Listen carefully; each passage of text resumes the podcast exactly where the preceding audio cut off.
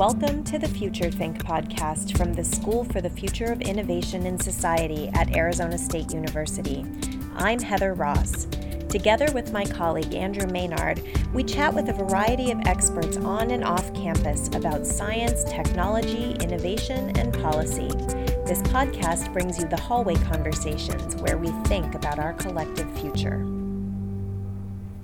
Today's episode is the second in our five part series on innovation, society, and the circular economy for the 2016 Disruptive Innovation Festival. Today, I turn the tables a bit on Andrew as he's really the special guest.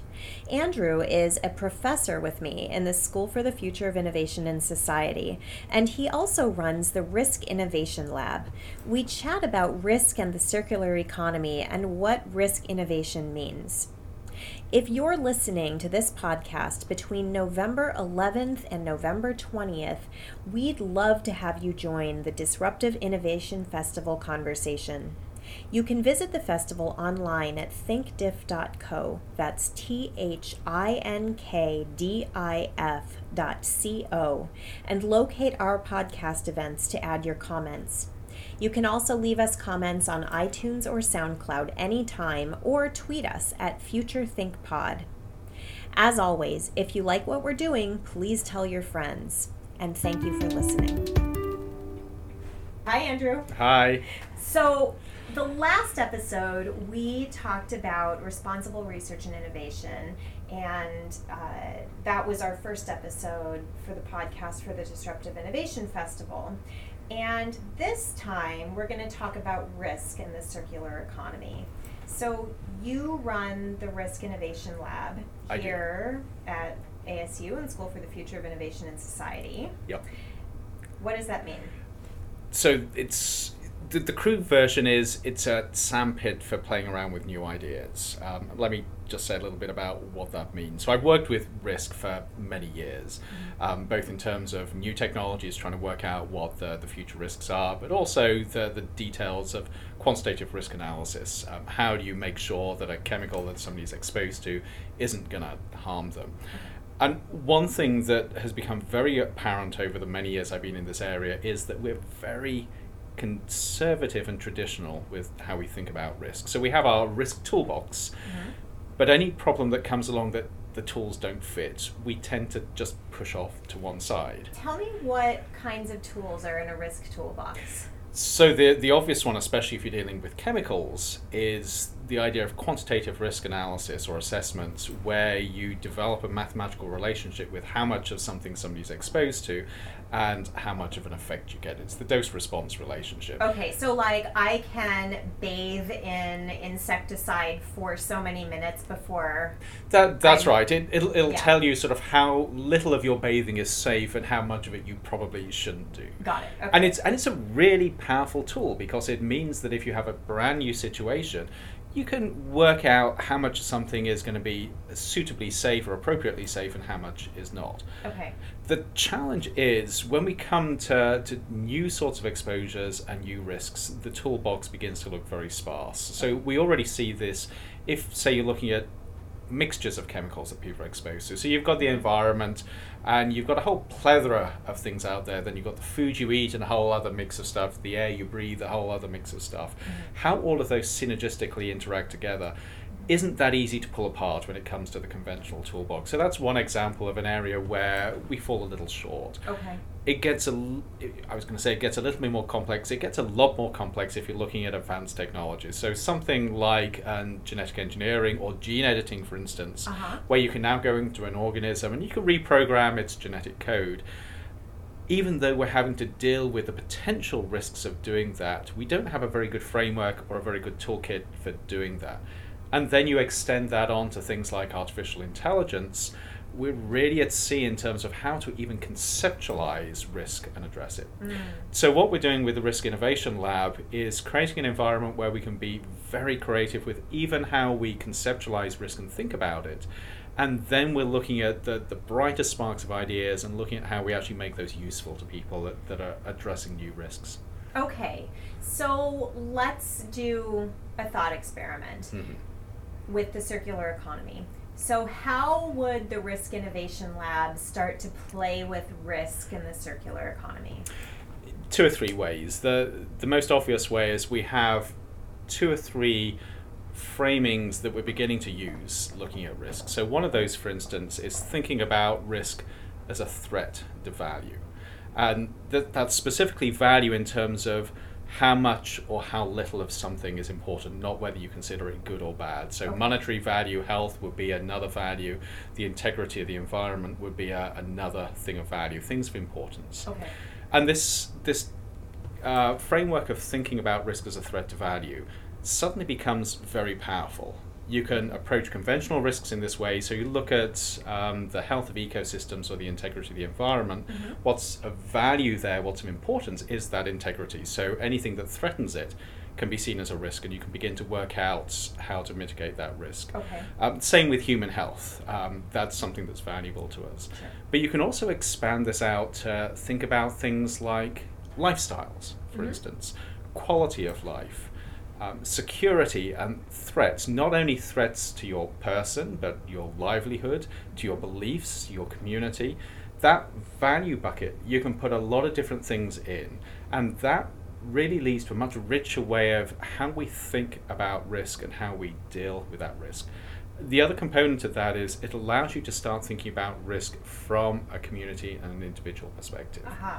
So now you think about the circular economy there are going to be different communities that are impacted by either a circular or a linear economy in different ways. Mm-hmm. And those different communities, we can begin to think about what's important to them and maybe what isn't so important. And we can begin to conceptualize risk in terms of those important things that are threatened mm-hmm. either by the circular economy or by not adopting the circular economy. And then we can work out what we need to do about that. Got it. Okay. So for those of us, me included, who need examples, mm-hmm. can we step through? Yes. So, one of the, if I'm just going to pull something out, one of the things that the uh, Ellen MacArthur Foundation puts in their very first basic cartoon video about what is the circular economy is the household appliance, right? right? The dishwashing machine as a technology that perhaps we should rethink how that works. Right. So, can you go through that? Sure. So, let's think really broadly to start with. So, you've got your dishwasher. Mm-hmm. What are the communities, or who are the constituencies, I should say, that have a stake in that dishwasher? You've got the manufacturers, mm-hmm. you've got the retailers, uh-huh. you've got the users, yes you've got communities that are impacted at end of life, whether those are people that can actually benefit from recycling or people that have to suffer the consequences of you ditching your, your item. Um, end of life of the utility. Of the, u- uh, of the what's the word that I just missed out of my head? Um, the, the item it's, yes, itself. The item we're talking itself. about dishwasher. Yes, the dishwasher. Yes, yes, yes, Not the end of life of the user of the dishwasher. No, no, okay. sorry. Yeah, yeah. we're, we're talking about the dishwasher itself here. So, so you've you've got um, you, you've got different communities that, that have a, a stake in this. Mm-hmm. Um, that dishwasher represents either existing value or future value to all of them. Mm-hmm. So, for instance, the, the manufacturers, the value is the money they get back in selling it and continuing to sell it. So, actually, their brand and their success is part of that value. If they sell a dishwasher that doesn't work, they reduce value. That's a threat to right. something that's that's a risk to them. Mm-hmm, mm-hmm. Um, same with the the consumer. They need a dishwasher which is presumably not going to cost too much. It's going to do what it's supposed to do, do it efficiently, ideally work for a, a, number of years and not break down, not need a lot of maintenance, and actually wash the dishes. Right. You look at the the end of the conventional life of that. Mm-hmm um, you've then got other communities. So, for instance, if you look at landfill, in fact, I don't even know what happens to dishwashers at the moment. I'm guessing that part of that, that the metal is um, taken for scrap and parts of it are put in landfill. I, I don't know. I would imagine. Let's just imagine. The, but let's let's imagine that. So now the people that are going to extract usable parts of that, the value to them is what they can get out of that as cheaply as possible and how much they can sell it on for. Uh-huh.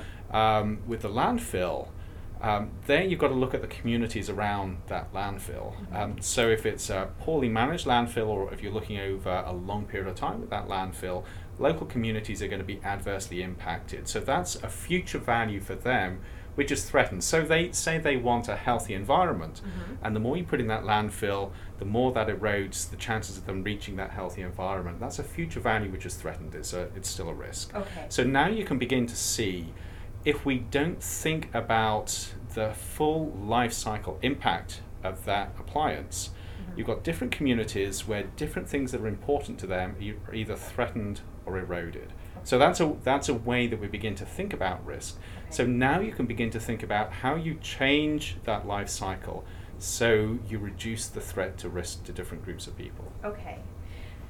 Would it be safe to imagine then that there's value in going through this symmetrical exercise and thinking about the risk of engaging in a circular economy as opposed to E- linear? Exactly, exactly. Okay. So you can go through it and think about well, what are the risk points? What does the risk landscape look like with a linear economy? Mhm. And then you can go to the circular economy. So now imagine that at the end of this, we are talking about dishwashers. I keep wanting to say washing machine, but it's a dishwasher, isn't it? It's basically it's, the it- same it- thing. it's something that sits in your your house and does something for you that you don't want to do yourself. right, right. Um, so now you can um, imagine at the end of that that life, we begin to reutilize every single component of that and Mhm. plow it back into the economy. And here, I think we have to be fairly open and um, sort of broad-minded in terms of how and who or how, how different uh, communities are going to be impacted and who's going to be impacted. So you can actually imagine a scenario where this circular economy is going to impact things of importance to certain groups. So imagine you're now the manufacturer. Mhm. You have a business in taking raw material, because this is what you're used to doing, Mhm. producing appliances, selling them, then breaking um, them being disposed of, and then you sell another one into the linear economy. Right. As soon as you go to the circular economy, if that company relies on the traditional business model, they're threatened. So Sure. that is a risk to them. Mhm. Um, and you can see that along the chain as you begin to sort of cycle things around. Some people are going to benefit from that. Some people are going to have things that are important to them that are threatened. Mhm. And if you don't understand that dynamic, um, you end up being very naive with how you think about what the circular economy will do because you're very, very narrowly looking at only those communities that you think will benefit. Mhm. But as soon as you understand who is potentially threatened by going to a full circular economy, Mhm. you can begin to work out how you reduce that threat or how you change the things that they consider im- are important. So, what they consider that is important is aligned with a different sort of economy. So, you go back to the manufacturer. Mhm. Um, and with their old business model, the circular economy idea is a really bad idea because they lose market. Sure. But what if they can then begin to change their whole business model? So not only do they redesign their, their products so they get inc- uh, they continue to get that, that financial value from selling them, but they can also begin to incorporate the recycle components so that they can continue to add value to those components and resell into the marketplace. Right, right. So that means that the, the risk mitigation is actually changing the business model in that case. Okay.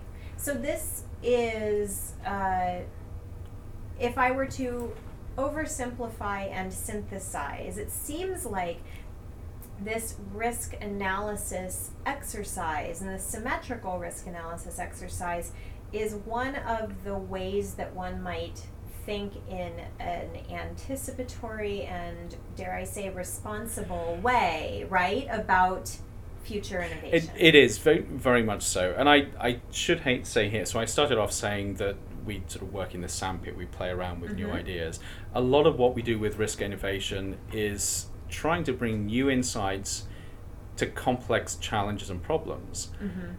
And allow other people to actually build something concrete around those. Um, Okay. And it, so it's a, it's obviously a bit of a challenge talking about risk innovation because we can come out with wonderful ideas, but as soon as you want to make them concrete, it's a little harder.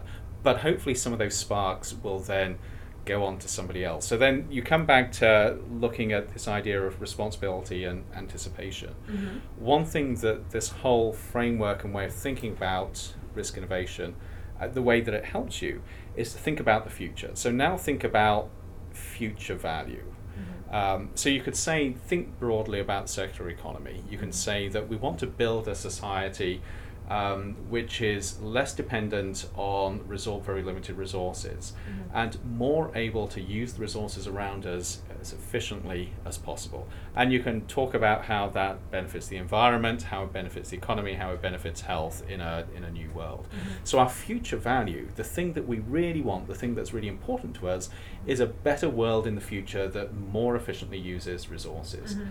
And the risk is anything that threatens us actually getting there. Mm-hmm. So now you're beginning to anticipate a future that you want. Mm-hmm. And risk innovation both helps you understand the pathways towards that future and the things that might actually upset you on that pathway or threaten that pathway towards that future. So that really is talking about anticipation and responsibility. Okay. And is part of that thinking then recognizing who or what is threatened on the path to that future. It is. And then trying to figure out how to bring those threatened groups along. It, it absolutely is, and even possibly changing where you think you're going. Okay. So, one of the conceits here is assuming that you have the perfect vision of the ideal future, mm-hmm. and anybody that doesn't align with it is wrong. Mm-hmm. And immediately you can see that that in itself is a threat to building a better future because it leads to a very, very fragile pathway forward. Mm-hmm. Um, where if somebody challenges your initial con- uh, assumption that you know what the future is like, everything begins to crumble. Mm-hmm.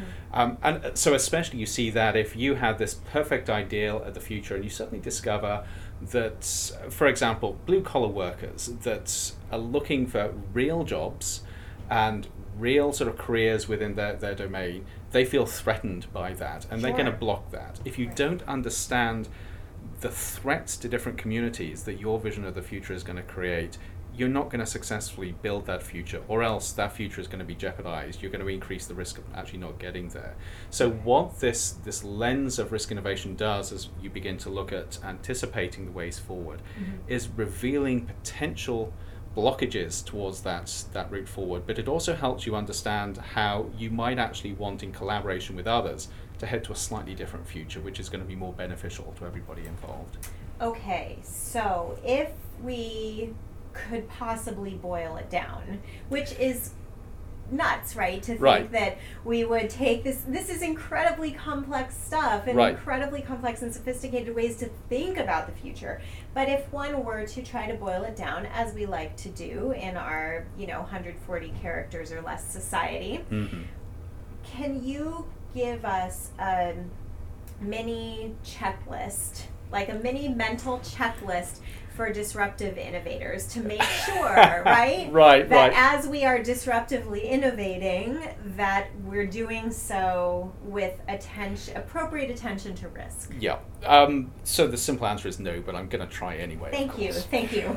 so, so some things are very clear, and some things are very basic, like mm. talk to others. Okay. Um, don't assume that you know all the answers. Um, and this is this is so basic, it's it's stupid.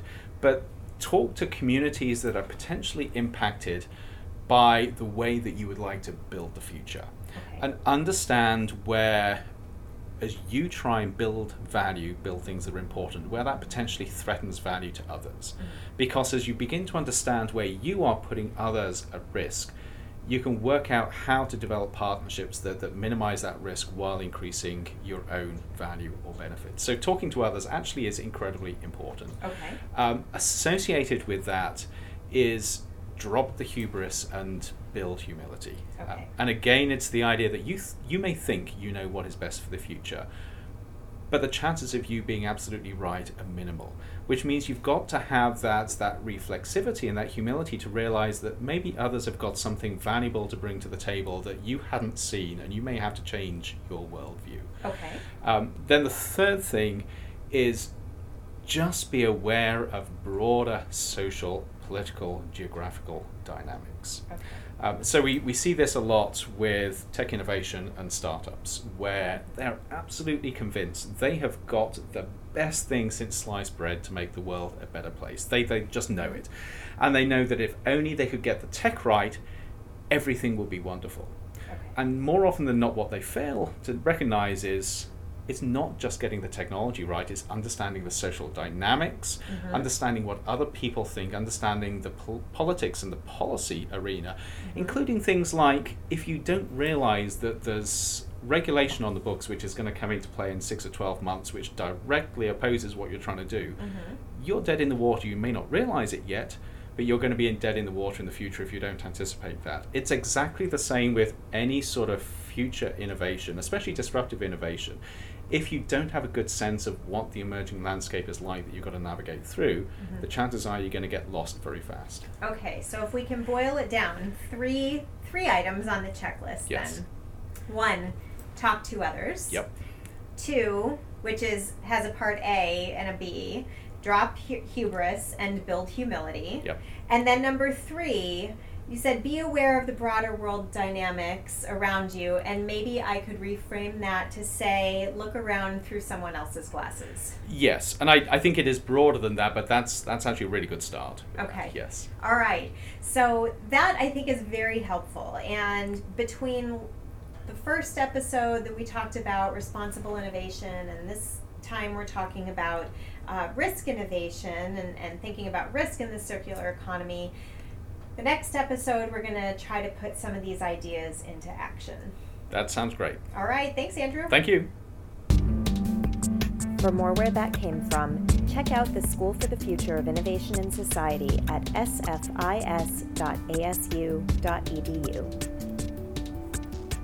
The Future Think podcast is produced with the support of the School for the Future of Innovation in Society and the Risk Innovation Lab at Arizona State University.